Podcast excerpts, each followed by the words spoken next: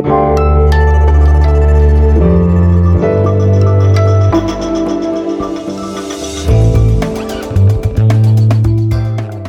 Politikteil, der wöchentliche Politik-Podcast von Zeit und Zeit Online.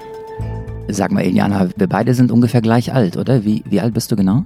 Das ist ja jetzt ein komischer Start für so einen Podcast, oder? Also gleich mit so einer direkten Frage. Ja, okay, aber ich meine, wir beide kennen uns schon eine ganze Weile. Es ist immerhin die, die zwölfte Folge unseres Podcasts. Wir machen das schon ein paar Wochen zusammen und eigentlich wollte ich mit der Frage auch auf was anderes raus. Na gut, aber ich glaube, ich gebe die Frage trotzdem erstmal zurück. Wie alt bist du denn, Marc? Ich bin äh, 49, Jahrgang 1971. Glück gehabt, bin ich zwei Jahre jünger als du. Aber wir sind beide Kinder der 70er. Siehst du, siehst du, das ist exakt das. Ähm, Wir sind beide Kinder der 70er, wir sind in den 70ern und 80ern groß geworden. Was, was hat das mit dir gemacht, Eliana?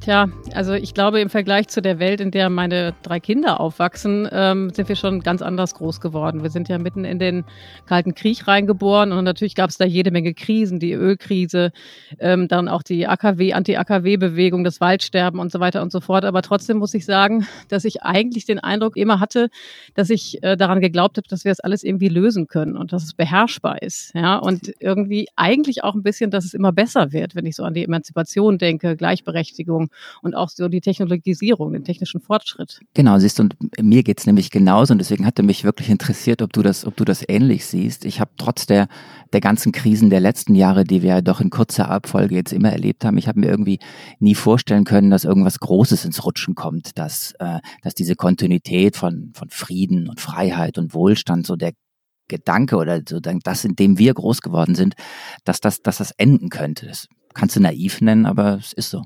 Ja, das ist bei mir tatsächlich ganz genauso. Und umso erstaunter war man doch eigentlich in den letzten ein, zwei Jahren, dass dann eben auch große politische Dinge passiert sind, die dann ganz anders kamen, als man das erwartet hatte. Also wenn ich da so an die Wahl von Donald Trump denke. Stimmt, weißt du noch, mitten in der Nacht irgendwie, ich konnte, ich konnte wirklich bis tief in die Nacht nicht glauben, dass er gewinnen würde. Ich habe das, ja, ich hab das absolut. nicht Und bei dem Brexit war es ja. eigentlich ganz genauso. Ne? Also ich meine, die, äh, da war das Ergebnis des Votings da. Und ehrlich gesagt, ich habe noch bis Anfang diesen Jahres irgendwie gedacht, das meinen die doch nicht ernst, die Briten. Das kann doch nicht sein.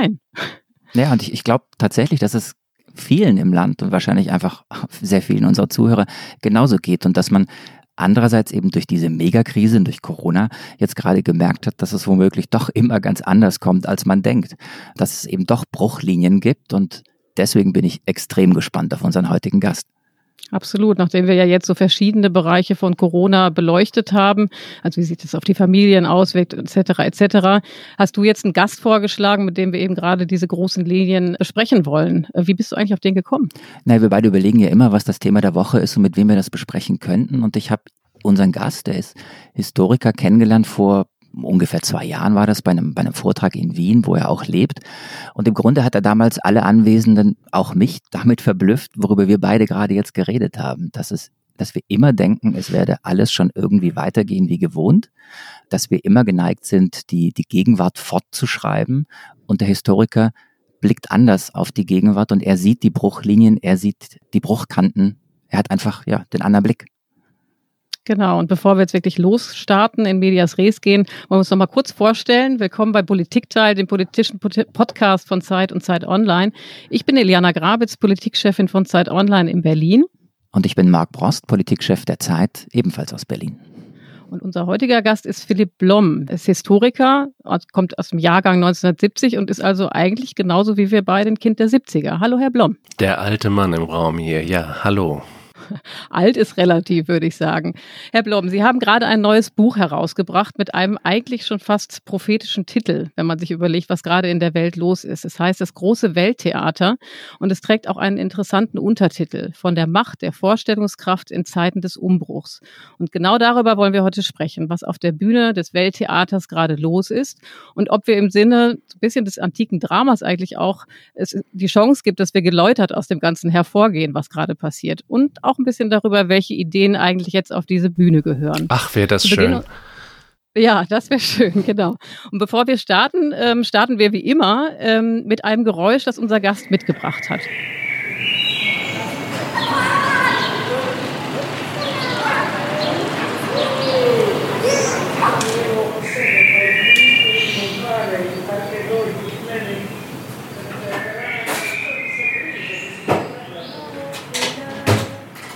Also Das erinnert mich tatsächlich an ein Gespräch, das können Sie nicht wissen, Herr Blom, was wir am Anfang hatten, was ein Gast mitgebracht hatte. Das fing auch mit Vogelgezwitscher an. Aber hier höre ich noch ein bisschen mehr. Also es ist Tellerklappern, glaube ich, und leise Gespräche. Warum dieses Geräusch? Wofür steht das und warum haben Sie genau das mitgebracht? Nee, erstmal hat mir das zwitschernde Vögelchen gerade fast die, den Kopf weggeblasen, weil das so laut in meine Kopfhörer kam. Aber ich lebe in einer kleinen Straße in Wien mit so 19. Jahrhundert Mietshäusern und das ist ein bekannter Schleichweg für Autofahrer und da fährt eigentlich immer irgendwas rum. Und während des Lockdowns wurde es still und man hat auf einmal völlig andere Geräusche gehört. Ich habe keine Autos mehr gehört, sondern ich habe die Nachbarn in anderen Wohnungen reden gehört, kochen gehört, mit ihren Kindern reden gehört. Man hat Vogelgezwitscher gehört. Kinder sind auf der, Straße, auf der Straße gespielt, weil das natürlich auch möglich war.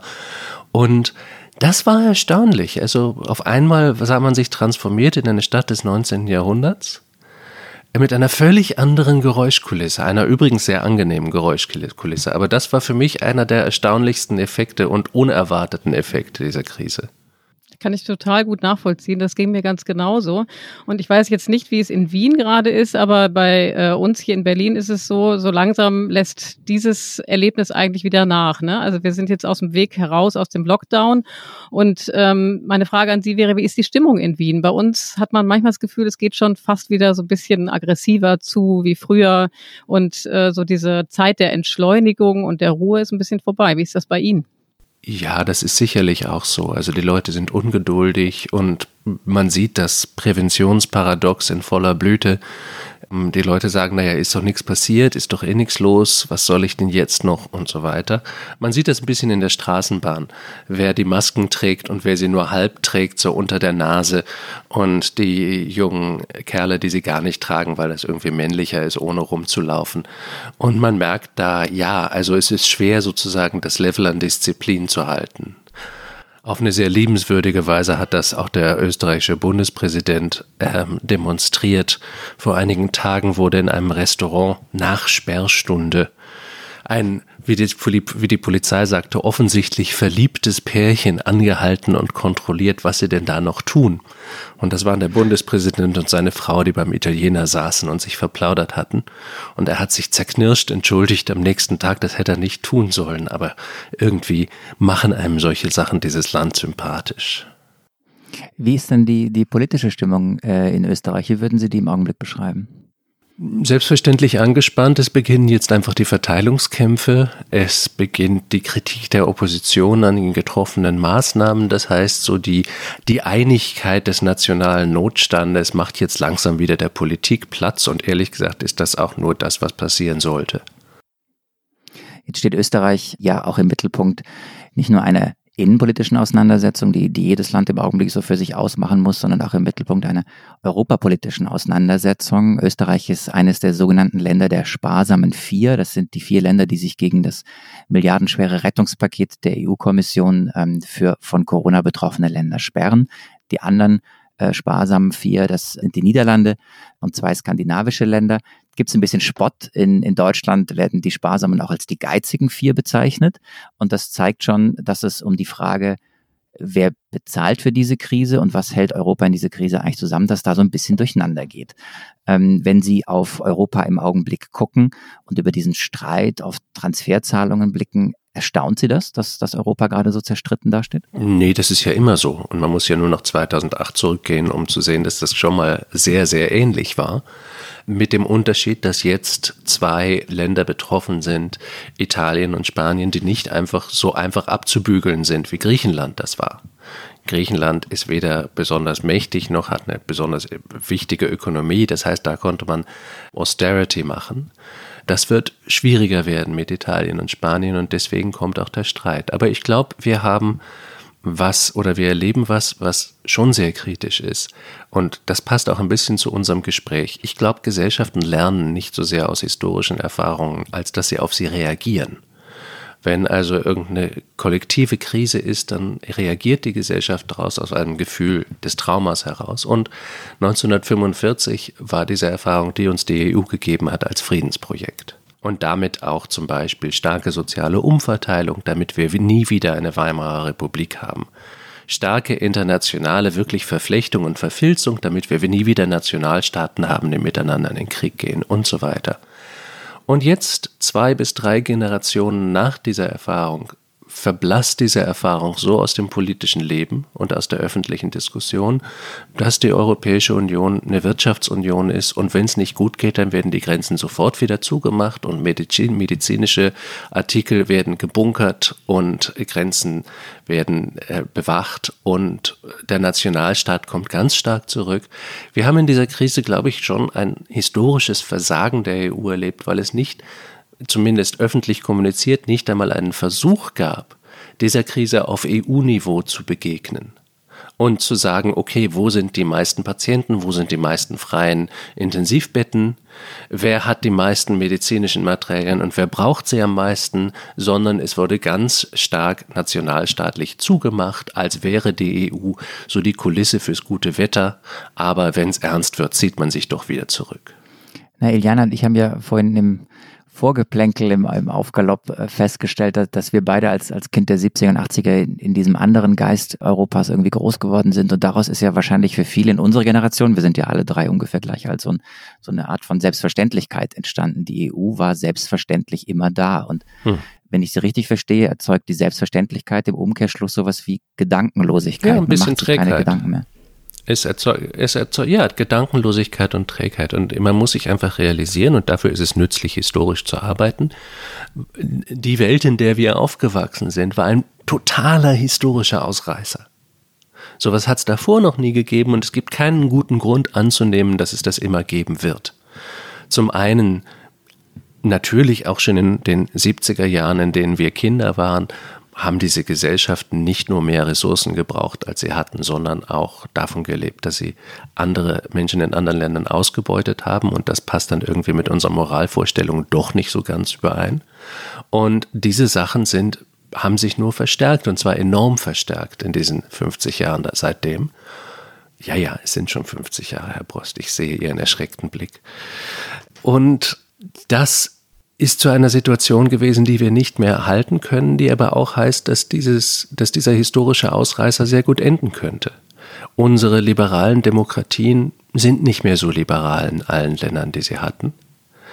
Unser wirtschaftlicher Fortschritt wird uns immer teurer, weil er immer mehr Kollateralschäden produziert etc.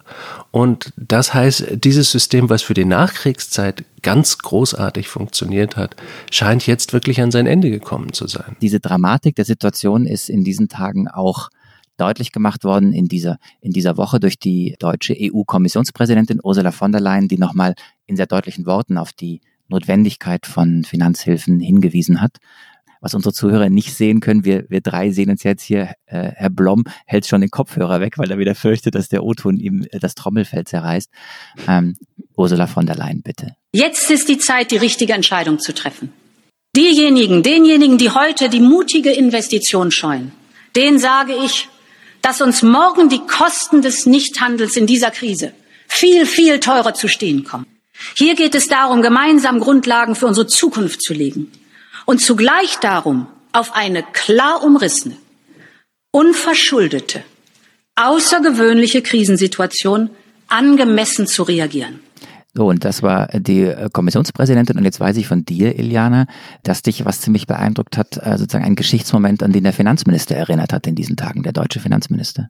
Genau, und der ein bisschen im Gegensatz dazu steht, was Sie eben umrissen haben, woraus ja, Herr Blom, woraus ja eben relativ viel Pessimismus eigentlich sprach. Also Finanzminister Scholz hat ja angesichts der Tatsache, dass man jetzt überlegt, als Europa, als EU gemeinsam in Haftung zu treten für alle Staaten ähm, mit allen Konsequenzen, die das mit sich bringt, sprach er von dem Hamilton-Moment. Also es ist ja im Grunde genommen, ich musste das ehrlicherweise erstmal nachschauen, ist im Grunde genommen der Gründungsmythos der Vereinigten Staaten. Äh, der damalige Finanzminister, der Alexander Hamilton, glaube ich, hieß, äh, hatte eben ähnlich versucht, die Weichen zu stellen und damit im Grunde genommen genommen äh, die Grundlage geschaffen für die Vereinigten Staaten von heute. Sie als Historiker, wie beobachten Sie so eine Analogie? Ist die rechtens? Trifft die das? Und teilen Sie vielleicht auch ein bisschen diesen Optimismus? Denn das ist ja ein optimistischer Gedanke. Wissen Sie, es ist sehr schwer, es ist sehr schwer, solche Analogien zu ziehen, weil es immer so viele Elemente gibt, die das auch wieder trennt. Es ist was ganz anderes, ob man einen Staat gründet oder ob man in einem auch legal hochkomplexen bestehenden Staatensystem steckt, mit einem riesigen Finanzsystem drüber gestülpt und Wirtschaftskonzernen, das, da kann man nicht mehr so einfach ähm, durch einen genialen Streich eine Richtungsweisung machen. Da sind viel, viel mehr Interessen, die daran ziehen. Insofern, wissen Sie, es wäre ja großartig, aber es wäre ja auch ziemlich blöd, wenn wir davon ausgehen würden, wir werden jetzt bessere Menschen wir haben jetzt eine Krise erlebt und wir werden daraus alle tief lernen und wir werden bessere und menschlichere Gesellschaften schaffen. Aber lassen Sie mich noch mal ganz kurz dazu zurückkommen, darauf zurückkommen auf die letzte Frage, weil ich das so wichtig finde und deswegen das noch mal sagen möchte. Demokratie ist so eine Art historischer Ausreißer, der fast ein historischer Fehler, der, der sehr viele Voraussetzungen hat. Demokratien in unserem Sinn sind sehr, sehr jung. Also Frauenwahlrecht in Frankreich, in Belgien kommt erst nach dem Zweiten Weltkrieg. In Amerika wird manchen Menschen immer noch das Recht verwehrt zu wählen, weil sie sind, wer sie sind. Das heißt, diese liberale Demokratie, die wir von unserem Aufwachsen her als gegeben hingenommen haben, die hat sehr, sehr viele Voraussetzungen gebraucht. Unter anderem das Wirtschaftswachstum der Nachkriegszeit, denn Demokratie kostet Geld. Unter anderem den Konsens, der aus dem Trauma kam, dass sowas nicht wieder passieren darf, etc. Wenn dieser Konsens erodiert, kann diese Realität, die so stabil schien, innerhalb von Jahren zerbröckeln und weg sein.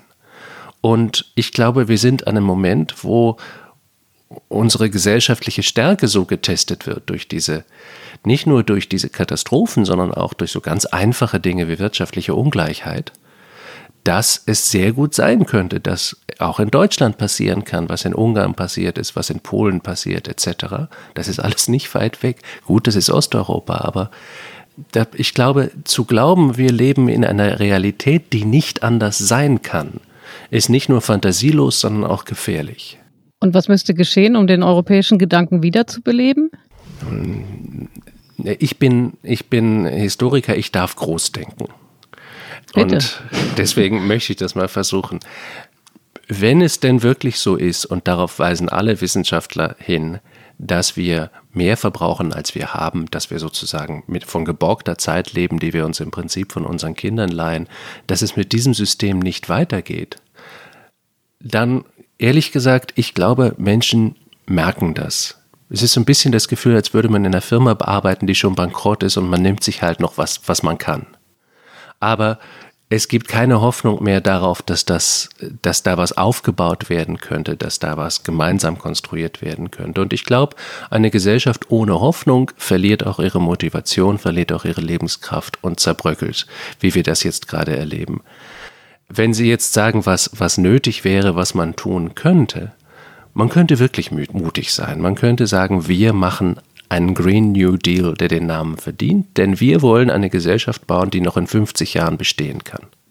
Wenn Ihre Kinder so alt sind wie wir jetzt, dass die auch noch eine Ökonomie haben, die funktionieren kann, eine technologisch sehr hoch aufgerüstete Ökonomie, aber eine, die mit anderen Grundstoffen umgeht und viel schonender mit Grundstoffen umgeht, ein Gemeinwesen, was vielleicht diesen Gemeinschaftsgedanken auch aus Notwendigkeit stärker gemacht hat, etc. Aber das liegt jetzt an uns diese Infrastruktur zu bauen mit einem gigantischen Arbeitsprogramm, was erstmal Hunderttausende von Arbeitsplätzen schafft, bevor die Digitalisierung so richtig zubeißt, um die Leitungen zu legen, um die äh, cleveren Energiesysteme zu bauen in Städten, etc. etc dann hätte unsere Gesellschaft wieder eine Perspektive, dann hätte sie wieder die Möglichkeit, nach vorne zu denken, dann hätte sie wieder ein gemeinsames Projekt. Und ich glaube, das würde auch die Demokratie stärken. Also so gesehen hat der, der Finanzminister in diesen Tagen zwar auch versucht, groß zu denken, aber auf der Zeitachse in die falsche Richtung. Also der Hamilton-Moment war ja auch der Versuch, eine große Analogie zu machen, aber eben 300 Jahre zurück und er hätte eigentlich 50 Jahre nach vorne denken müssen und die Politiker müssten heute 50 oder, oder 60, 70 Jahre nach vorne sprechen. So verstehe ich Sie. Ja, ich glaube, es gibt eine Analogie, die mich immer so ein bisschen nervt, weil sie so religiös konnotiert ist, aber sie ist trotzdem gut. Hier in Wien steht mitten in der Stadt der Stephansdom und die Baupläne für den sind noch erhalten, wunderschön, sehr, sehr detailliert. Und der Mensch, der die gezeichnet hat, der Baumeister, wusste genau, er wird dieses Gebäude nie sehen. Seine Enkel werden dieses Gebäude auch nie sehen. Dies ist ein Projekt der ganzen Gemeinschaft über Jahrzehnte oder Jahrhunderte. Nicht unbedingt, weil es Geld bringt, sondern weil es Identität bringt, weil es ein Gefühl von Gemeinschaft bringt, weil es ein Symbol schafft.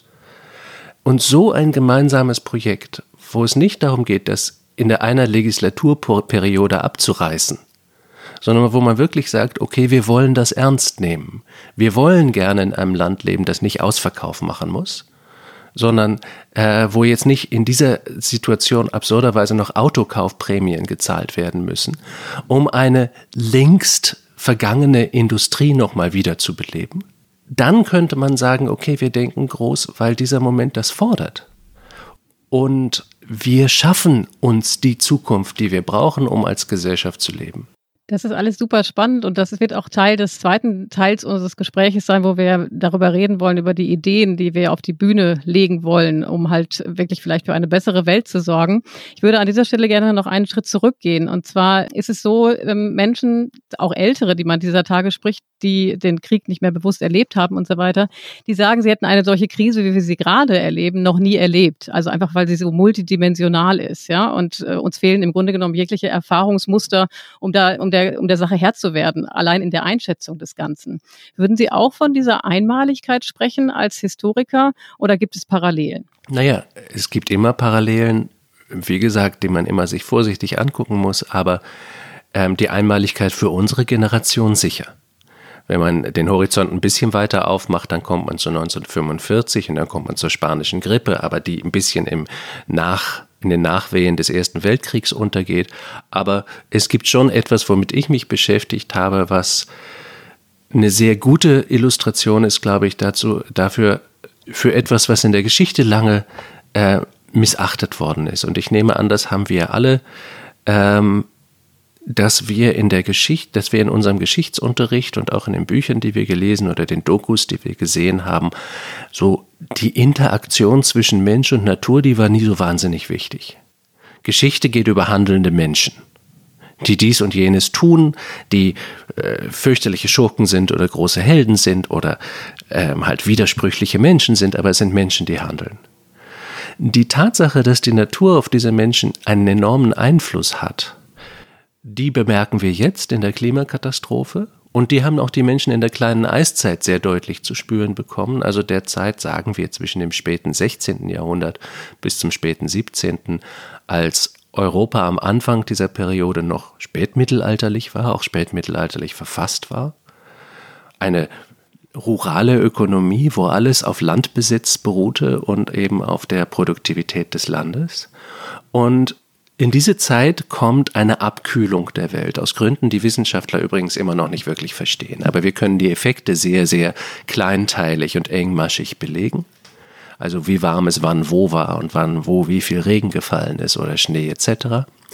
Und Darf ich eine Frage dazwischen stellen, Herr Blom, weil ich muss wirklich zu meiner Schande gestehen, wie auch schon bei dem Hamilton-Moment am Anfang, dass ich, wir haben natürlich vorbereitet auf das Gespräch, aber dass ich die kleine Eiszeit in meinem Geschichtsunterricht nicht mitbekommen habe, vielleicht auch, weil ich nicht Eben. aufmerksam war, wie auch immer. Äh, sie ist auf jeden Fall, war mir neu und ich habe mir natürlich jetzt ein paar Sachen dazu angeguckt, aber mich würde einfach nochmal interessieren, dass Sie das nochmal erklären. Also betraf das die gesamte Welt? Betraf das alle, ging das durch alle Schichten? Es betraf die ganze Welt, aber ich bin eigentlich Ideenhistoriker und ich glaube, um über Ideen, über Kultur zu sprechen, muss man eine Sprache gut sprechen. Sonst kann man das nur aus zweiter Hand. Und deswegen habe ich mich auf den Bereich verlegt, wo ich die Sprachen relativ gut spreche, das heißt auf Europa. Ich kann das nicht für Indien oder für China sagen, was damals passiert ist. Und niemand kann es wirklich gut für Gesellschaften sagen, die nichts oder wenig schriftlich dokumentiert haben, wie die in Südamerika oder in vielen afrikanischen Ländern. Aber was damals passierte, es wurde aus Gründen, die wir noch nicht wirklich verstehen, zwei Grad kälter. Das klingt nicht wahnsinnig viel, aber wir sprechen da ja nur von einem Durchschnittswert.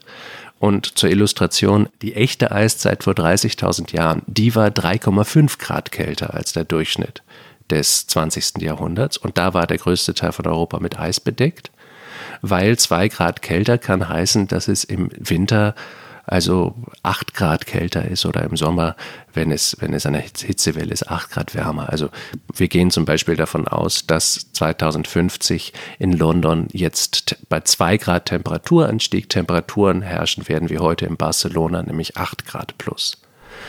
Diese zwei Grad sind nur ein globaler Durchschnitt und das ist auch sehr wichtig für Menschen, das zu verstehen. Was damals passierte mit diesen zwei Grad, ist, dass Mittelmeerhäfen wie zum Beispiel Marseille oder Venedig oder Istanbul, die waren bis in den Mai hinein zugefroren mit dickem Eis. Auf der Themse hat man im Winter einen neuen Stadtteil errichtet auf dem Eis. Die Winter waren lang und hart sehr oft und die Sommer waren kurz und verregnet. Und für eine, einen Kontinent, der ganz auf Landwirtschaft aufbaute, war das natürlich ein unglaubliches Desaster eine Missernte nach der anderen und danach auch Epidemien, äh, danach auch soziale Unruhen natürlich, Bauern, die Mehl wollten, die Getreide wollten, die Brot wollten etc. Und es hat auch alle Bevölkerungsklassen ergriffen, denn die Bauern hatten nichts zu essen, der Adel bekam keine Steuereinnahmen, um seine dauernden Kriege zu finanzieren. Und in der Stadt, wo der Getreidepreis so eine Art Goldstandard der damaligen Zeit war, hat es für eine Inflation gesorgt, die in manchen Jahren 100 Prozent erreichte. Sie können sich vorstellen, was das alles tut mit einer Gesellschaft. Und deswegen ist es interessant, und da kommen wir dann auch ein bisschen zu dem, worüber wir sprechen, zu sehen, wie haben die Gesellschaften darauf reagiert. Genau, das erläutern Sie doch nochmal. Sie argumentieren in einem Buch, was Sie auch darüber geschrieben haben, äh, dass das eben zu wahnsinnig tiefgreifenden Veränderungen geführt hat. Sicherlich direkt in der Zeit, aber Veränderungen, also wirtschaftlicher, wissenschaftlicher und politischer Art, die uns bis heute eigentlich prägen, unsere Gesellschaften prägen. Umreißen Sie das doch mal. Was ganz genau meinen Sie damit? Äh, ganz kurz. Was für mich wahnsinnig interessant war, war zu sehen, wie sich diese Reaktionen qualitativ verändern.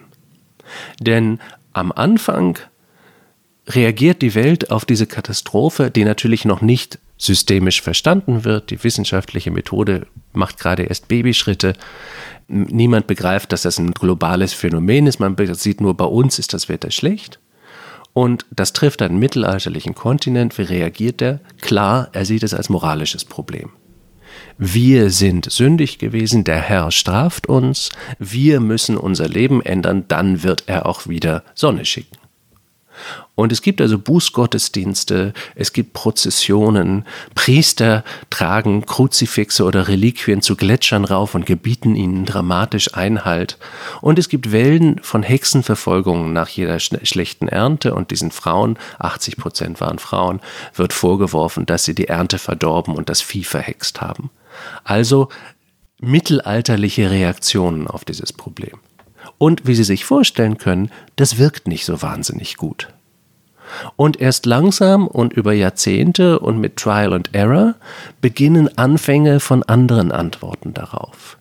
Dass zum Beispiel Botaniker sehen, können wir denn Landwirtschaft produktiver machen? Können wir andere Techniken finden, dass die Bauern mehr ernten und damit auch schlechte Jahre ausgleichen können? Darf ich da einmal ganz kurz einhaken, Herr Blum? Noch eine Frage lag mir jetzt auf der Zunge. Macht das nicht auch ein bisschen Hoffnung, was jetzt die Argumentation von den Verschwörungstheoretikern betrifft? Also die im Moment ja auch da sind und einfache Antworten finden auf die Krise, auf die es äh, möglich, also die überhaupt nicht zutreffen. Äh, kommen wir zur Parallele ein bisschen später. Ich glaube, okay. das ist, okay. ich glaube, das ist, das ist interessant, das noch ein bisschen zu betrachten.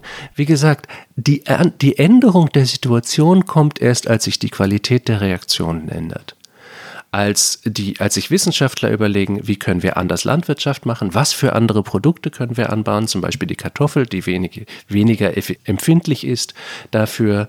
Und Handel wurde ganz wichtig. Handel war bis dahin fast nur lokal, nur wenige Luxusgüter wurden manchmal sehr weit transportiert.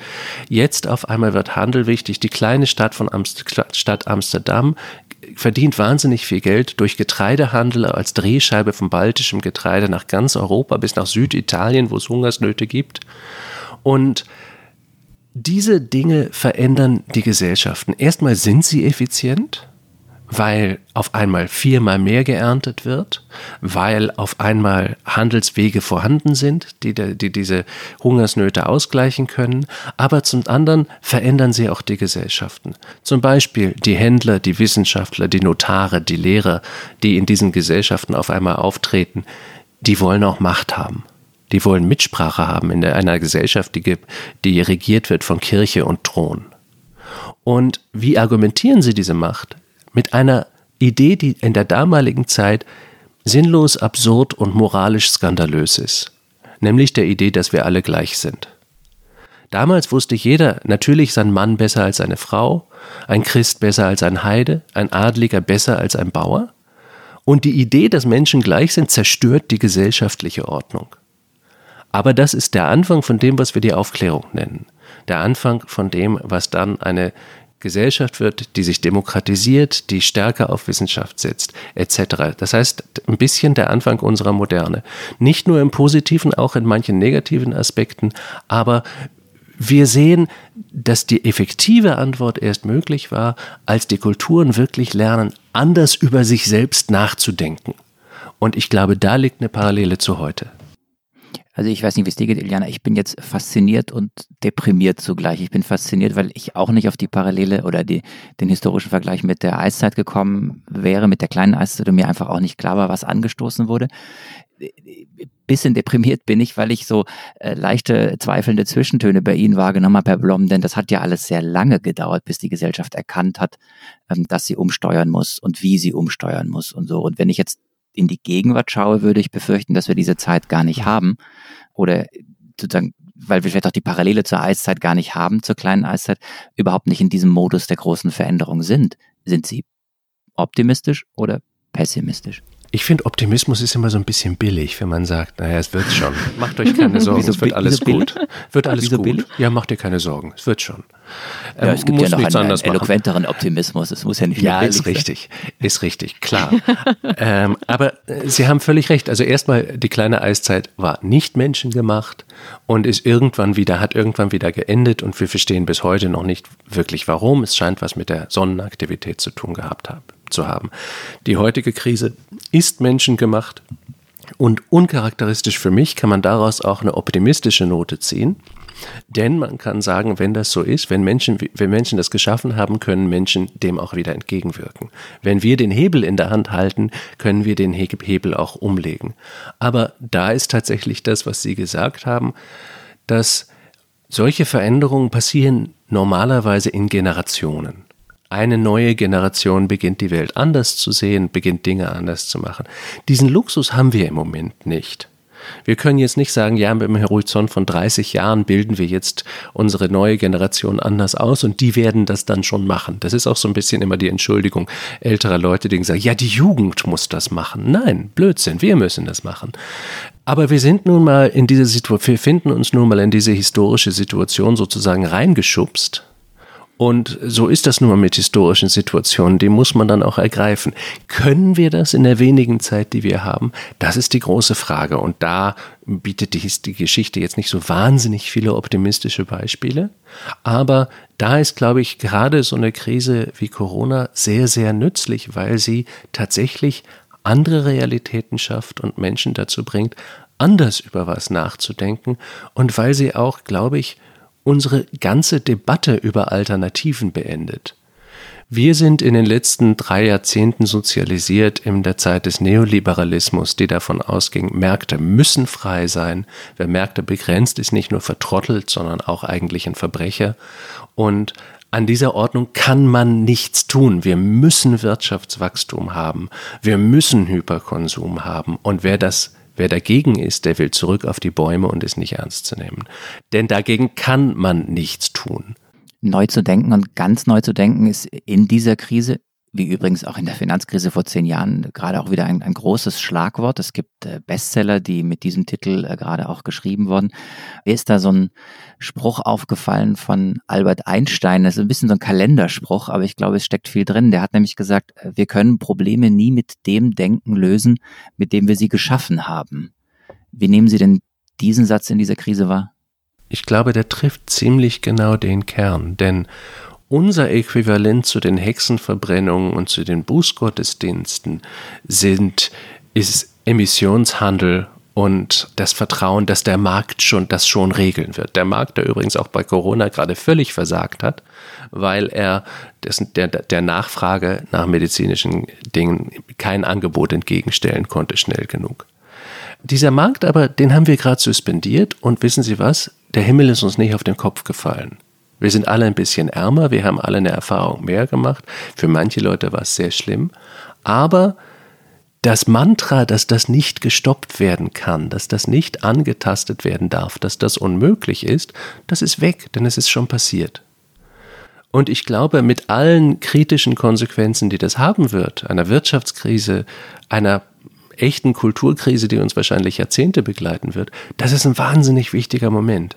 Zu sehen, nein, wir, wir laufen nicht durch einen Betontunnel, wo es kein Rechts und kein Links gibt, keine Alternative, als halt das zu tun, was schon immer war, sondern es gibt Entscheidungen, die wir machen können, als Gesellschaften gemeinsam, und wir können den Markt außer Kraft setzen, wenn wir überzeugt sind, dass er uns im Moment nicht nützlich ist. Denn die Menschen, die wir am meisten geschützt haben, das sind ökonomisch unproduktive Menschen, die nur Geld kosten und keins mehr generieren. Aber das war uns als Gesellschaften wichtiger als die Marktlogik dieses Innehalten und dieses Überdenken, das äh, habe ich auch als sehr eindrucksvoll wahrgenommen in der Krise oder in den Wochen, die hinter uns liegen. Was ich mich frage, da Sie ja eben auch so ein bisschen gesagt haben, Optimismus ist billig. Sind Sie denn so zuversichtlich, dass das nachhaltig ist? Dieses Einsehen, dass äh, wir übertrieben haben? Also im Grunde genommen wussten wir doch auch schon vor Corona, dass das Leben, wie wir es führen, keine Zukunft mehr hat und dass wir reich sind, weil andere arm sind. Aber geändert hat sich nichts, auch schon vorher nicht. Gehen Sie davon aus, dass wir da geläutert sind aufgrund der gegenwärtigen Krise? Krise? Nee, eben, nee, ich meine, geläutert sind Menschen nie. Ähm, geläutert sind Menschen in Theaterstücken und in Romanen und vielleicht in Filmen. Aber wir haben alle jetzt eine sehr starke gemeinsame Erfahrung gemacht. Und die wird auch sehr konfliktreich sein. Sie wird übrigens auch völlig unterschiedlich interpretiert.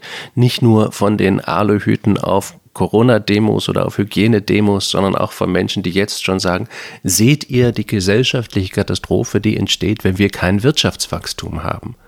Das ist vielleicht genau falsch rum argumentiert, aber es wird auch so argumentiert. Und was jetzt, was wir jetzt erleben werden auf diesem Niveau, ist ganz einfach sozusagen ein Krieg der Erzählungen.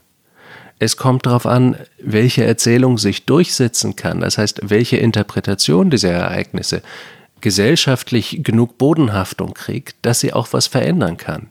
Und da ist nicht gesagt, dass die geläuterte Erzählung davon, dass wir jetzt alle nettere Menschen wird, die den Sieg davon trägt, sondern ehrlich gesagt ist, sagen wir es so, ich glaube, es wird sehr, wie auch jetzt schon in der Krise, sehr unterschiedliche Reaktionen geben darauf. Iliana hatte vorhin ja schon nach äh, den Verschwörungstheoretikern gefragt. Haben Sie die Frage nach, äh, nach hinten geschoben, weil Sie für uns ja faszinierend in der Beschreibung der kleinen Eiszeit waren, aber beantworten müssen Sie die Frage nach den Verschwörungstheoretikern schon noch. Und wenn nicht mir, dann Iliana. Äh, Iliana, dann, dann erinnern Sie mich nochmal daran, was die Frage dabei war. Na, ich hatte die, äh, ich hatte aufgehorcht, als Sie davon erzählten, dass äh, eben damals zur kleinen Eiszeit, dass es, dass da die Menschen erstmal reflexartige Antworten gefunden haben. Ne? Natürlich hm. die äh, quasi die, die, äh, das Absinken der Temperatur als Rache Gottes für Fehlverhalten oder sowas interpretiert haben und dann mit Hexenjagd oder ähnlichem reagiert haben. Wo ich mich dann erinnert fühlte und dachte, na, das könnte man ja auch optimistisch bewerten und sagen, auch heute gibt's ja reflexartige, einfache Antworten auf ein komplexes Thema äh, und eine komplexe Fragestellung. Und da fiel mir die Verschwörungstheorie Theoretiker ein. Da könnte man ja entspannt sein und sagen, okay, das wird vorübergehen, weil ne, irgendwann wird äh, die, die Welt das überkommen, wie es damals auch der Fall war. Okay, versuchte Antwort. In dieser akuten Krise ist amateurhafte, chauvinistische und schlechte Politik sehr stark abgestraft worden. Ich meine, es ist kein Zufall, dass es in England 30.000 mehr Tote gibt als in Deutschland weil die sich nicht darauf vorbereitet haben, weil sie es nicht ernst genommen haben und weil sie über Jahrzehnte lang ihr Gesundheitssystem schon kaputt gespart hatten. Diese direkte Korrelation zwischen verantwortungsbewusster Politik und Re Konsequenzen in der, in der realen Welt, die wird sich aber wieder verwischen, wenn die Politik wieder anfängt, sozusagen wenn die politischen Debatten wieder anfangen, wenn es nicht mehr darum geht, wie viele Menschen morgen sterben, sondern wie wir Berufszweige retten, wie wir die Wirtschaft wieder ankurbeln, ob wir die Wirtschaft wieder ankurbeln und so. Und da wird es dann ein bisschen schwieriger, glaube ich, zu sagen, dass sich da eine, eine Version des Ganzen durchsetzt. Ich glaube, die echten Verschwörungstheoretiker werden in ihrer Ecke bleiben und werden, glaube ich, keine gesellschaftliche allgemein also keine große gesellschaftliche Macht aufbauen mit der Idee, dass Bill Gates uns allen Mikrochips spritzen will, äh, weil er noch reicher werden will. Das klingt doch für meist, die meisten Menschen so absurd, wie es ist. Aber die, sagen wir, die sekundären Aluhüte, die dann sagen oder die einfach nur sagen, wie Herr Trump das gesagt hat und auch gestern jemand von der österreichischen FPÖ, ähm, das ist der Chinesenvirus oder wie dieser Mensch dann so charmant sagte, der Schlitzaugenvirus und damit natürlich gleich äh, zwischen uns und Asien so, ein, so eine mentale Barriere legt. Das kann ich mir vorstellen. Also auf dem Niveau wird das, glaube ich, die Stärkung der Nation, die Stärkung des eigenen und das, also das, was man dann in der neuen Rechten den Ethnopluralismus nennt. Ich kann mir schon vorstellen, dass es das stärken wird, auch als politische Vision. Ethnoglobalismus sagen Sie, Chinesenvirus, Trump. Sie haben auch ähm, die Reaktion oder Nichtreaktion der Briten angesprochen. Wir würden gerne mit Ihnen das große Welttheater betreten, Herr Blom. Ähm, der Titel Ihres Buches Das große Welttheater. Es gibt drei unterschiedliche Sichtweisen oder, oder, oder sagen wir politische Reaktionen, um mit der Krise umzugehen und vor allem auch um der Bevölkerung die Dimension und äh, die Krise selbst zu beschreiben. Nennen wir sie mal die pessimistische, die aggressive und die bedeutungsschwere. Und wir haben uns für diese drei Varianten jeweils drei Politiker äh, rausgesucht, die stellvertretend äh, an ihr Volk oder an die Bevölkerung kommunizieren. Die Bundeskanzlerin, den amerikanischen Präsidenten und den UN-Generalsekretär. Hören wir mal rein, was sie zu sagen haben. The relationship between the biggest powers have never been as dysfunctional. COVID 19 is showing it dramatically. Either we join, either we are in solidarity, either we are together, or we can be defeated. Es kam aus China. Es hätte gestoppt werden müssen. Es hätte direkt vor Ort gestoppt werden können. Sie haben sich entschieden, das nicht zu tun. Oder es ist etwas passiert. Entweder es war Inkompetenz oder sie hatten einen Grund dafür. Wir werden es herausfinden. Und die Zeiten, in denen wir uns auf andere völlig verlassen konnten, die sind ein Stück vorbei. Das habe ich in den letzten Tagen erlebt. Und deshalb kann ich nur sagen, wir Europäer müssen unser Schicksal wirklich in unsere eigene Hand nehmen. Bundeskanzlerin spricht von Schicksalsjahren, das war das Bedeutungsschwere. Davor haben wir Donald Trump gehört mit einer deutschen Übersetzung ähm, aggressiv, wobei die deutsche Übersetzung fand ich gar nicht so aggressiv, der war ja sehr sanft, der äh, Dolmetscher. Und pessimistisch, sehr pessimistisch, der Generalsekretär der Vereinten Nationen, der im Grunde sagt, es gibt nichts mehr, was uns zusammenhält. Das große Welttheater, Herr Blom, wenn wir anschauen, was da gerade gespielt wird und wenn wir versuchen, eine Parallele zu ziehen zu einem antiken Drama, in welcher Phase wären wir denn da gerade? Ich nehme an, wir wären irgendwie am Anfang des, des, des dritten Akts ähm, bei der sich zusammenbrauenden Katastrophe, der im griechischen Drama bekanntlich die Katharsis folgt. Aber das ist ja auch das Wichtige an Geschichten. Ich glaube, deswegen brauchen wir Geschichten äh, sozusagen auf einem biologischen Niveau, dass sie die Welt, die nie wirklich so funktioniert, mit einem Gerüst überlegt, was Sinn stiftet und wo dann eben nach der Katastrophe die Katharsis kommt und damit der Katastrophe einen Sinn gegeben wird. Es ist ein bisschen eine Herausforderung dazu anzune davon anzunehmen, dass wir uns alle verhalten werden wie Figuren in einem Theaterstück, was also was einem, was den Bogen am Ende schön wieder schließt und die alle Probleme beseitigt hat und jetzt die Menschen geläutert zurücklässt, das kann Shakespeare, glaube ich, besser als die Wirklichkeit. Aber Sie haben den, den Begriff des großen Welttheaters ja nicht umsonst gewählt, weil er, glaube ich, sehr stark zum Ausdruck bringt, a, es geht um wirklich ein globales Thema und b, es gibt Rollen. Wer, wer, steht denn auf der Bühne des großen Welttheaters im Augenblick mit welcher Rolle? Das fand ich spannend an diesem Bild, dass ich bin irgendwann mal in einem Interview, also in in, in, habe ich in einem Interview einen Satz von Bruno Latour gelesen, dem französischen Philosophen, der sagt, damit die französische Republik überhaupt möglich wurde, mussten erst die richtigen Figuren auf die Bühne geschickt werden, nämlich die Gerechtigkeit, das Volk, die Demokratie, damit das denkbar wurde, diese Veränderung, die dann geschah. Und das ist ein bisschen so, wie ich dieses Welttheater und die Bühne dieses Welttheaters verstehe, dass wir einer Geschichte folgen, die uns Tugenden predigt, die eigentlich dieser Situation gar nicht mehr angemessen sind und dass wir deswegen neue Figuren brauchen, die neue Ideen stark machen auf dieser Bühne. Wenn Sie jetzt an eine Figur aus Fleisch und Blut denken, dann sind Sie bei Greta Thunberg und den Unterhaltungen, die die angestoßen hat und den neuen Denkfiguren, die die an zahllosen Abendbrottischen angestoßen hat, als die Kinder gesagt haben, was ihr da macht, das lehne ich total ab. Das hat Eltern damit konfrontiert, sich erstmal überlegen zu müssen, ja, aber Moment mal, wir sind doch ganz anständige Leute. Ist das jetzt nur die Pubertät oder was ist falsch mit der? Und dann vielleicht sich über die nächsten Monate ein bisschen mehr darüber zu überlegen, vielleicht könnte da ja auch was dran sein. Und durch sowas entsteht dann Veränderung. Herr Blom, Sie haben sich jetzt so optimistisch geäußert, dass Greta Thunberg wieder auf die Bühne zurückkehrt. Ich sehe das relativ skeptisch, ehrlich gesagt. Sie hat im Jahr 2019 wirklich eine weltumspannende Bewegung losgetreten und nach jetzt ist in den letzten zwei, drei Monaten wahnsinnig still um sie geworden und sie hängt natürlich auch von den Schulen ab, die immer noch geschlossen sind und insofern wird es sicherlich auch auf die nächsten Wochen hinweg äh, kaum Möglichkeiten geben, tatsächlich eben wieder Schüler zum Schülerstreik zu bewegen. Ich bezweifle, dass sie da an das Momentum, was sie vorher geschaffen hat, wieder anknüpfen kann. Naja, vielleicht kann sie das auch nicht, aber sie ist ja auch nicht der Messias oder die Messiasin. Sie ist ein Mädchen, das mit einer erstaunlichen Klarheit uns allen einen Spiegel vorgehalten hat. Es muss viel mehr passieren, damit sich diese Veränderungen auch ergeben. Fridays for Future ist eine bewundernswerte Bewegung und eine, die ich versuche zu unterstützen, aber es ist auch eine Bewegung von Mittelklassenkindern.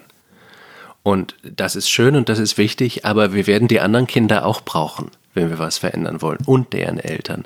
Das heißt, die große Herausforderung, wie wir jetzt einen ausreichend breiten demokratischen Konsens herstellen, die kann auch Greta Thunberg natürlich nicht beantworten. Und ehrlich gesagt ist das auch ein bisschen zu viel Verantwortung auf den Schultern einer 16-Jährigen.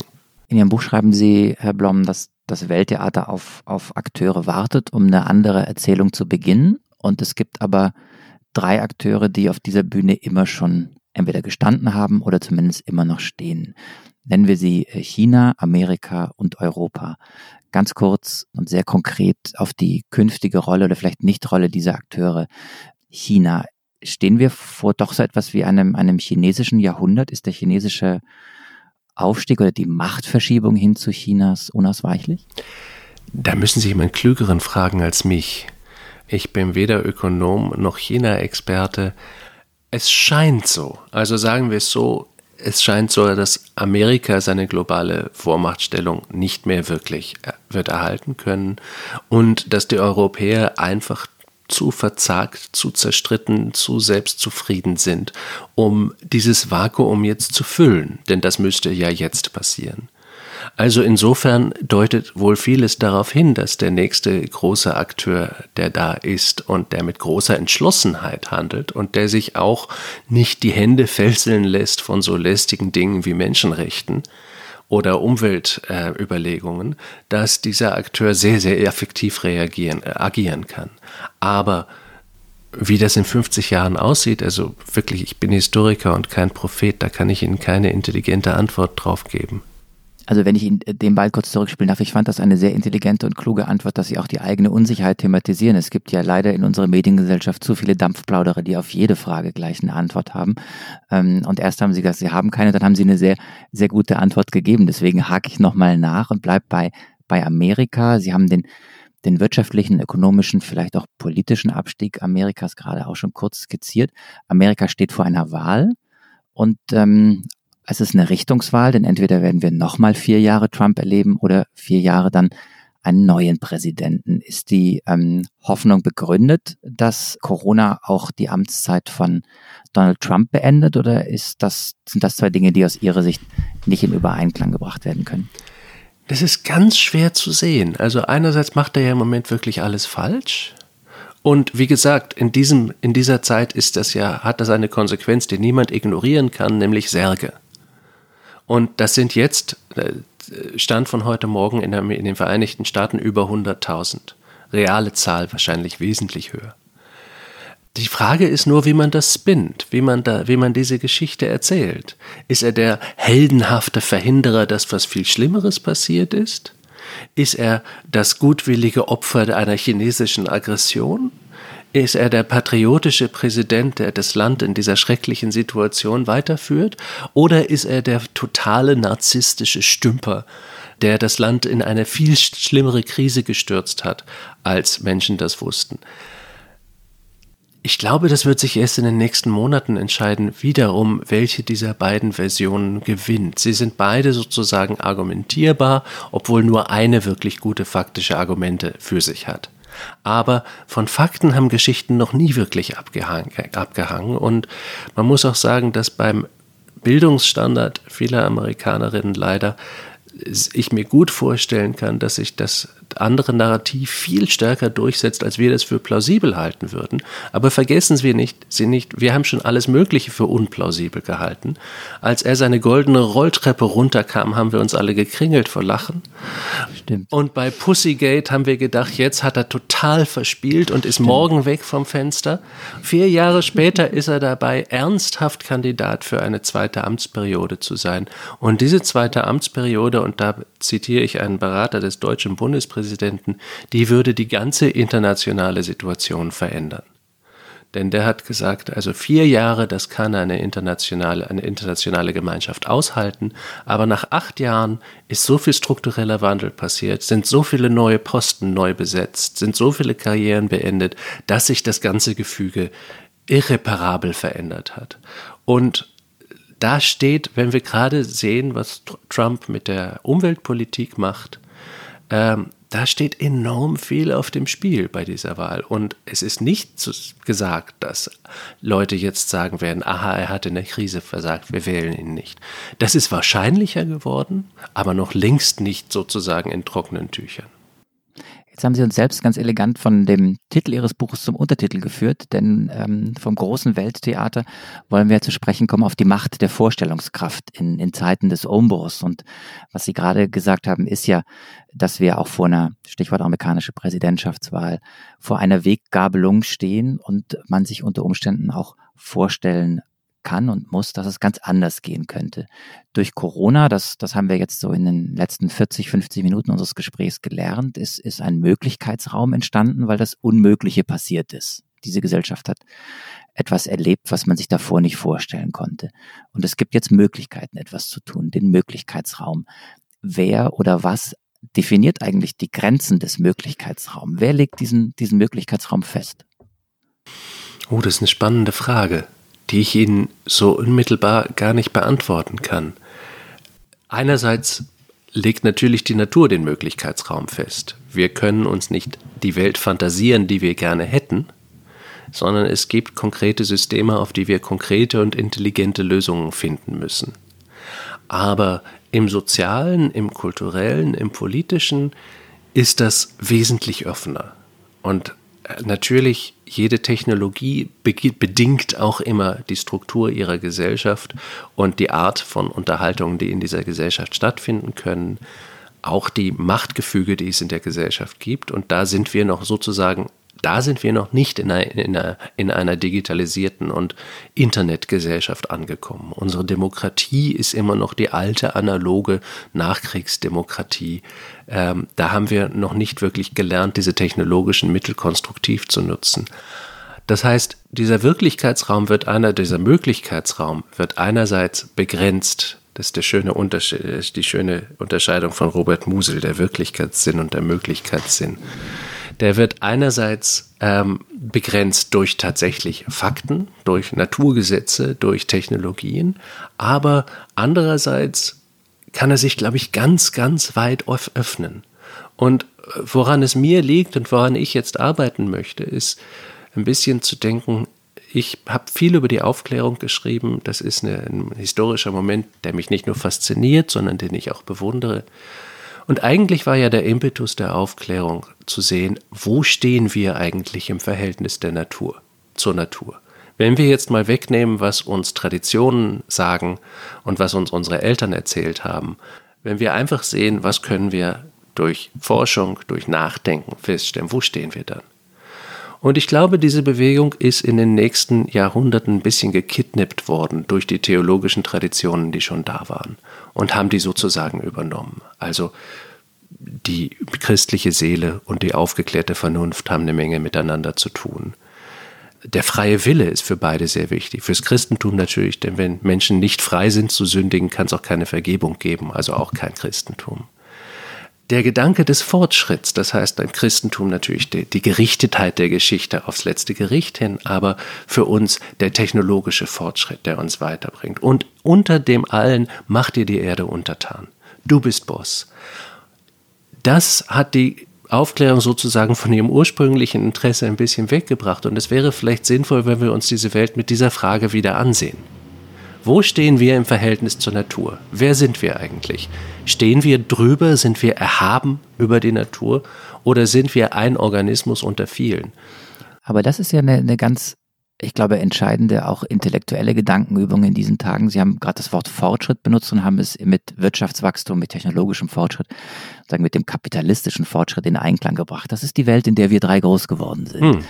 Und jetzt, so verstehe ich Sie, weil Sie ja auch sehr stark die Bedeutung der Natur, des Klimas und der Umwelt und der Veränderungen ähm, ansprechen, müssen wir über Verzicht sprechen und wir äh, müssen darüber reden, Dinge auch anders zu machen. Wir müssen darüber und, reden, wie können wir uns, wie können wir in und mit der Natur leben und nicht gegen und über sie. Und worauf ich raus wollte, das intellektuelle Gedankenspiel ist, dass man eigentlich etwas jetzt als neuen Fortschrittsbegriff benennen müsste, das viele erstmal als Rückschritt äh, denken. Und Rückschritt und Fortschritt sind eben nicht das Gleiche. Ja, das ist, wie kann man intelligent mit seinen Mitteln leben? Das wäre auch Fortschritt. Und das zeigt uns komischerweise Corona sehr stark, denn Corona ist kein Problem, was wir lösen können. Ähm, es gibt nach 30 Jahren intensiver Forschung noch immer kein Impfmittel gegen AIDS. Und bei anderen Coronaviren lässt die Immunität nach mehreren Monaten oder Jahren nach. Äh, von Impfstoffen. Das heißt, Corona ist etwas, mit dem wir leben lernen müssen. Wir werden unsere gesellschaftlichen Prozesse so ändern, dass wir, dass wir damit leben können. Und darum geht es eigentlich. Zu lernen, mit einer Realität intelligent zu leben und dadurch hoffentlich auch die eigene Kultur wieder zu etwas zu machen, was eine Zukunft hat. Herr Blom, Sie haben ähm, ja eben gesagt, wir leiden eigentlich unter diesem Diktum, lass uns die Natur untertan machen. Das ist im Grunde ein Klischee, was, mit dem Sie aufräumen wollen. Das führt uns zu unserer fünften Kategorie. Äh, wir haben uns ja den anderen Blick vorgenommen. Wir wollen weg von Generalisierungen und Klischees in unserem Podcast und immer wieder fragen, ob man die Dinge nicht auch ganz anders sehen könnte, als wir sie bislang diskutiert haben. Und ich finde, da rein passt unser Gespräch bisher sehr, sehr gut. Also ich habe zumindest selber jede Menge mitgenommen. Zum Abschluss würden wir Sie aber bitten, auch bei unserer kleinen Rubrik Rubrik mitzumachen, dieses kleine Format, mit dem wir ganz bewusst ein paar Klischees brechen wollen. Das sind nämlich die Flop Five.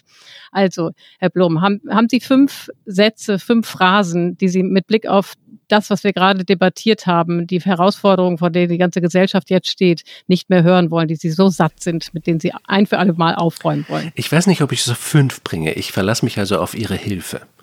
Aber Fangen Sie doch mit dem ersten an. Okay. Jede Krise ist eine Chance. Das ist Natürlich ist das richtig, aber es, es schwingt immer so mit, ist alles überhaupt nicht so schlimm. Wir, wir werden das schon, wir werden das schon regeln. Nein, ist überhaupt nicht gesagt, dass wir das regeln werden. Wir könnten es regeln, aber im Moment stehen die, äh, stehen, stehen die Chancen eher gegen uns. Dem würde ich anschließen, die Formulierung, die mich überhaupt im Moment am meisten erschreckt, dass man überall sagt, wir werden die Wirtschaft, das System, was auch sonst, wieder hochfahren. Als Warum? Das, was stört Sie daran? Äh, erstens ist es kein Betriebssystem und es haben sich ganz viele Sachen geändert, jetzt schon in unserer Wirtschaft. Zweitens aber ist es ein System, was auch schon vorher nicht gut funktioniert hat. Wir haben mit einer skandalösen sozialen Ungere Ungleichheit gelebt. Wir haben Dreck produziert bis zum dorthin. Wollen wir das wirklich wieder hochfahren? Ist das die größte unserer Ambitionen? Also das ist, glaube ich, einfach Fantasie und ehrgeizlos zu sagen, wir haben ein schlechtes System gehabt, damit machen wir jetzt weiter. Kommen wir zu Flop 3, Herr Blum. Was Flop 3. dritte Phrase? Flop 3 als Bürgerschreck, Solidarität. Wie meinen Sie das? Ja, natürlich ist es was Schönes, Wahres und Gutes, aber es erinnert mich so ein bisschen, wo wir schon über alle unsere Kindheit gesprochen haben. Als wir so um die 14, 15 waren, da haben alle angefangen, haben Palästinenser-Schals zu tragen. Aus Solidarität mit den Palästinensern. In ihrem Leben hat sich kein Stück geändert. Und auch in dem Leben der Palästinenser hat sich kein Stück geändert. Es war einfach ein billiger Schal. und eine billige Geste. Und ähm, Solidarität als billige Geste ist politisch sehr beliebt, aber bewirkt meistens nur, dass die wirklichen, dass die wirklichen Probleme irgendwie übertapeziert werden. Haben Sie wirklich einen Palästinenserschal getragen, Herr Blom? Nee. Ich glaube, es gab mal eine Zeit, wo ich einen Palästinenserschal, da hatte ich ganz kurze Haare, da habe ich mit meiner Mutter wahnsinnig gezofft, weil ich unbedingt einen Ohrring haben wollte. Und zwar nur einen. Und meine Mutter hat gesagt, das darfst du nicht, dann will ich einmal. Das ging zwei Wochen weiter und irgendwann hat sie da völlig fertig gesessen und gesagt, weißt du, wenn du unbedingt einen Ohrring willst, dann habe ich gesagt, nee, jetzt will ich nicht mehr. Ähm, so habe ich immer noch keinen Ohrring. Hattest du einen Palästinenserschal, Iliana? Ich hatte einen Palästinenserschal und ich hatte einen Bruder, der auch sich ein Ohrloch hat stechen lassen und das währte genau einen Tag. Da musste er ihn wieder rausnehmen. Und du, Marc, hattest äh, du einen Palästinenserschal? Kein Schal, was irgendwie auch billig war als Geste, aber Ohrloch. Eins. Ah. Hm? Okay, gut. Ich hatte zwei bis heute. Also auf diese drei bringe ich es schon mal. Genau, Flop 4. Okay, da lassen wir sie nicht jetzt wissen wir noch den vierten, genau. Oh je, den vierten. Ich, ich appelliere wärmstens an Sie, mir noch eigene Flops beizusteuern. Der Markt ähm, hat immer recht. Ja gut, das ist, das ist so karikatural, dass es, dass, dass es eigentlich kein Mensch mehr glaubt, aber das ist der große Flop, glaube ich, im Moment gewesen. Wir haben gelernt, dass der Markt nicht immer recht hat. Und dass diejenigen, die ihm immer recht geben wollen, fürchterliches anrichten. Iliana? Ähm, Iliana, ich habe ja, ich, ich hab ja leider eingebracht, ja, ja, der so erwartbar war. Ja, ja, ja. Also ich äh, geht eigentlich so ein bisschen in dieselbe Richtung. Ich hätte gedacht, dass man sich mal mit dem Wachstum beschäftigen könnte. Ne? Also Sie haben ja irgendwo argumentiert, dass äh, eigentlich äh, Organismen in der Natur äh, ganz natürlich wachsen und schrumpfen, je nach Bedingungen, in denen sie leben und dass das eben wichtig ist. Und von daher könnte man ja vielleicht als fünften Flock nehmen, Wachstum ist nicht alles geht natürlich ein bisschen in die Richtung des Marktes. Marktes. Ähm, ja, ich, ich sage Ihnen einen Flop, der mich interessiert, wo Sie das schon so schön bringen mit den Organismen. Vor, ich glaube, 500 Millionen Jahren oder sowas schrecklich langes her, ist Hefe entstanden. Und Hefe kommt in irgendeine zuckrige Lösung und frisst alles, was sie findet, hat eine gigantische Bevölkerungsexplosion, bis sie an ihren eigenen Ausscheidungen erstickt und verhungert. Und dann kommt dabei zum Beispiel Bier raus oder Wein oder Brot. Wir also leben Hefe, gerne mit Hefe zusammen. Nach so vieler, nach so langer Zeit und nach all unseren kulturellen Errungenschaften mit Goethe und Schiller und Bach und Sophokles etc. etc. wäre es ja schön zu wissen, dass wir der Hefe intellektuell ein bisschen voraus sind.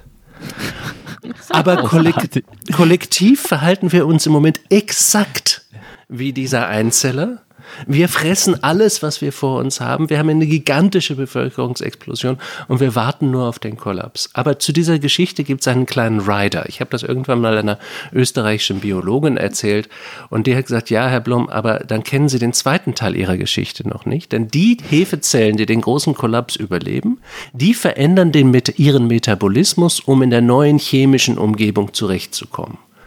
Und daraus ergibt sich sozusagen die, die große Frage, können wir unseren Intelligenzvorteil über Hefe so verwenden, dass wir einmal unseren Metabolismus ändern, bevor der Zusammenbruch passiert ist. Das wäre jetzt sozusagen unsere Herausforderung. Also das hätte ich nicht erwartet, dass unser Gespräch endet mit, mit, äh, mit der Hefe. ich habe aber auch ein bisschen Durst bekommen, ehrlich gesagt. Jetzt Denken Sie sich, Bier. ich wollte gerade sagen, ja, äh, bei einem kühlen Bier oder einem schönen Glas Wein kann man sehr gut über diese Sachen nachdenken. Herr Blom, ich hoffe, dass wir da bei irgendeiner Gelegenheit mal anschließen können. Das würde mich sagen, freuen. Das Gespräch war wahnsinnig spannend und äh, ich hätte Lust, eigentlich auch noch viel länger zu reden, wir würden aber an dieser Stelle enden. Ich finde, wir hatten einen tollen Podcast mit Ihnen. Wir wollten eine Antwort darauf bekommen, ob die Krise, die wir gerade erleben, einmalig ist oder ob es in der Geschichte Parallelen gibt. Deswegen haben wir Sie als Historiker eingeladen. Wir wollten von Ihnen, Herrn Blom, hören, ob die Chance besteht, dass die Post-Corona-Welt eine bessere ist als die vorher, wie es ja bei der kleinen Eiszeit der Fall war, über die wir auch ganz viel gelernt haben. Und ich bin sehr zufrieden, nehme sehr viele neue Gedanken mit, nicht zuletzt die Hefe, wenngleich nicht unbedingt ich optimistischer bin als vorher. Das muss ich eigentlich sagen. Wie geht es denn dir, Marc? Ich, ich glaube, ich bin ein bisschen optimistischer geworden, weil ich aus der Historie, glaube ich, jetzt die Kraft schöpfe, dass wir es auch besser hinkriegen. Ähm, und ansonsten, wie gesagt, merke ich nach 60 äh, spannenden äh, Gesprächsminuten, dass ich wirklich, wirklich jetzt Durst habe. Deswegen an dieser Stelle, wenn es Ihnen gefallen hat und auch wenn Sie Kritik oder Tipps haben, dann freuen wir uns über Mails von Ihnen an uns, dann mailen Sie doch bitte an daspolitikteil.zeit.de. Und wer Lust hat auf eine, auf eine tägliche Dosis Politik und Nachrichten, der schalte gerne ein bei Was Jetzt, unserem täglichen Nachrichtenpodcast von Zeit Online, der jetzt ähm, in der Krise zweimal am Tag on air geht, morgens und abends. Und wir haben noch ein kleines Geschenk für Sie, Herr Blom. Eine eine, ja, ja, jetzt ähm, sehen unsere Hörer nicht, dass sie die rechte Augenbraue nach oben ziehen. Eine, Meine äh, rechte Augenbraue hat einen separaten Vertrag. Die macht immer, was sie will. Ist, äh, äh, wir haben nämlich einen, einen kleinen äh, Fanshop äh, vom Politikteil und sie, sie werden von uns eine Tasse bekommen, eine Politikteil-Podcast-Tasse, aus der Sie dann morgens, Stichwort Getränk, äh, entweder den Kaffee trinken können oder das Bier oder den Wein, je nachdem. Die Tasse schenken wir Ihnen, schicken wir Ihnen zu. Wenn sie äh, nicht ankommen sollte, dann bringen wir sie in den nächsten Wochen nach Corona hoffentlich persönlich vorbei. Das klingt Alle, die doch auch so eine Ne? Und alle, die auch so eine Tasse haben wollen, die können sie bestellen bei in unserem Shop. Die Adresse lautet shop.spreadshirt.de slash Zeit Podcasts. Wie hast du das denn hintereinander gekriegt? Das war jetzt aber echt sehr souverän. Habe ich mir aufgeschrieben. Also, also diesen, diesen ja, super, nicht schlecht. Also nachdem wir jetzt zweimal in Folge wir beiden moderiert haben, also Marc und ich, sind nächste Woche wieder Tina Hildebrand und Heinrich Wefing am Start. Und an dieser Stelle bedanken wir uns wie immer am, beim Team, bei unserer Produktionsfirma Pool Artists. Und, und ganz besonders natürlich bei Munia, bei Lena und bei Ole. Ohne euch wären wir nichts, jedenfalls nicht sendefähig. Vielen lieben Dank.